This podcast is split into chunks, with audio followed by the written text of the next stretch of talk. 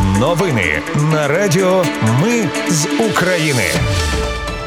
Вітаю, це Радіо Ми з України. Мене звуть Анастасія Вихор і Ви слухаєте головні новини ночі та ранку 3 липня. За ніч українська протиповітряна оборона збила 13 російських безпілотників. За минулий тиждень українські військові звільнили майже 40 квадратних кілометрів на сході та півдні. Кількість жертв російського удару по Краматорську зросла до 13. В лікарні померла письменниця Вікторія Амеліна. Близько 100 співробітників Росатому, які працювали на ЗАЕС, виїхали з Енергодара минулого тижня. А в Ужгородському військоматі п'яний скандал. Про все це та більше слухайте за мить у новинах на Радіо Ми з України. Повітряні сили збройних сил України за ніч знищили 13 російських безпілотників. Вночі 3 липня російські окупаційні війська атакували Україну іранськими ударними дронами шахі та також ракетами з південно-східного напрямку. Загалом зафіксовано пуски 17 шахедів. Також окупанти били ракетами. Три удари прогреміли в приватному секторі Кушугумської громади на Запоріжжі. Травмованих на щастя немає. Повідомили в обласній військовій адміністрації. Увечері окупанти вкотре вдарили з артилерії по житлових будинках Марганця та Нікополя. Про це повідомив очільник Дніпропетровської обласної військової адміністрації Сергій Лисак. Від обстрілів у Нікополі постраждала 86-річна жінка. В неї мінно-вибухова травма та осколкове поранення. Її стан задовільний.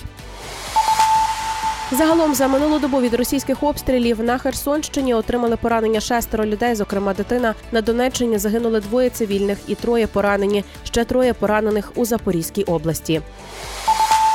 Кількість жертв російського удару по Краматорську зросла до 13 в лікарні Мечникова. Загинула письменниця Вікторія Амеліна. 27 червня Амеліна перебувала в Краматорську разом із делегацією колумбійських журналістів та письменників. Коли вони вечеряли в ресторані в центрі міста, росіяни вдарили ракетою по цій будівлі. Вікторія отримала тяжкі поранення.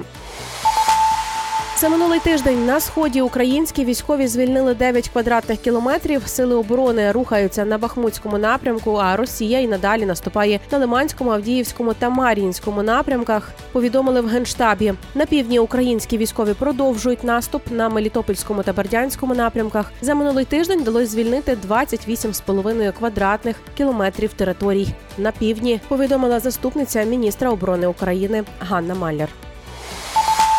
Під Авдіївкою точаться інтенсивні бої. Це найгарячіший напрямок фронту, зазначив речник Сил оборони Таврійського напрямку. Окупанти продовжують штурми, щоб захопити Мар'їнку та Авдіївку. Проте збройні сили України їх відбивають. Тільки в районі Мар'їнки відбулось 15 штурмів за добу. Також збройні сили України мають просування на Бахмутському напрямку та тиснуть по флангах. Водночас щодо півдня, ворожі позиції зачищають, а окупанти чинять опір. Повідомила речниця оперативного командування Південь Наталія Гуменюк щодо ситуації на Антонівському мосту. За її словами, ворожі війська навіть намагаються наростити кількість обстрілів. За минулу добу було майже 90. Також росіяни знову почали застосовувати авіацію, зокрема керовані авіабомби. Ситуація на Антонівському мосту спровокувала конфлікт Міноборони Росії з так званими воєнкорами через заяви, що ситуація на мосту не така вже радісна радісна, як про це пише керівництво Росії. Повідомила Гуменюк. Близько ста співробітників Росатому, які працювали на Запорізькій атомній електростанції, виїхали з Енергодара минулого тижня. Про це повідомив міський голова Орлов. Однак на станції лишається приблизно 5-6 тисяч працівників. Нагадаю, минулого тижня за інформацією української розвідки окупанти дали вказівку своїм працівникам покинути територію Запорізької атомної електростанції. Також до 5 липня рекомендовано залишити територію працівникам Запорізької атомної електростанції, які підписали контракти із Росатомом. Керівник української розвідки Кирило Буданов повідомляв, що Росія підготувала все необхідне для того, аби вчинити теракт на Запорізькій атомній електростанції. П'яний працівник військомату в Ужгороді побив дружину військового. Подружжя викликало поліцію, зняли побої, написали заяву. Працівника військомату знайшли вдома. Він був в крові. У нього виявили два проміле алкоголю, тобто це дуже багато. Він був п'яний. Заступник Міноборони України Олександр Павлюк відреагував на цю ситуацію. Вже зв'язався з потерпілою і зазначив, що жоден випадок, який ганбить звання офіцера, не буде залишений без жорсткої реакції. За його словами, за результатами службового розслідування розслідування винних притягнуть до суворої відповідальності згідно з чинним законодавством. Євросоюз може підключити до SWIFT дочірню компанію Россільгосбанку, щоб Росія продовжила зернову угоду. Ідея створити дочку Россільбгосбанку, через яку проводитимуть розрахунки за експорт зерна, озвучила Москва під час переговорів за участю представників ООН. Питання обговорювали і лідери Євросоюзу на саміті в Брюсселі минулого тижня. Деякі офіційні особи кажуть, що нині погрози Росії припинити угоду серйозніші за попередні. Россільбгосбанк і більшість великих банків Росії під санкціями і відключені від глобальної системи обміну фінансовими повідомленнями SWIFT.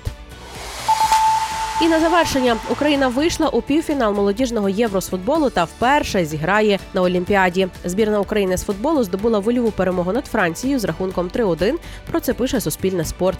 У підсумку Україна вийшла в півфінал Євро 2023 і разом з цим на Олімпіаду 2024.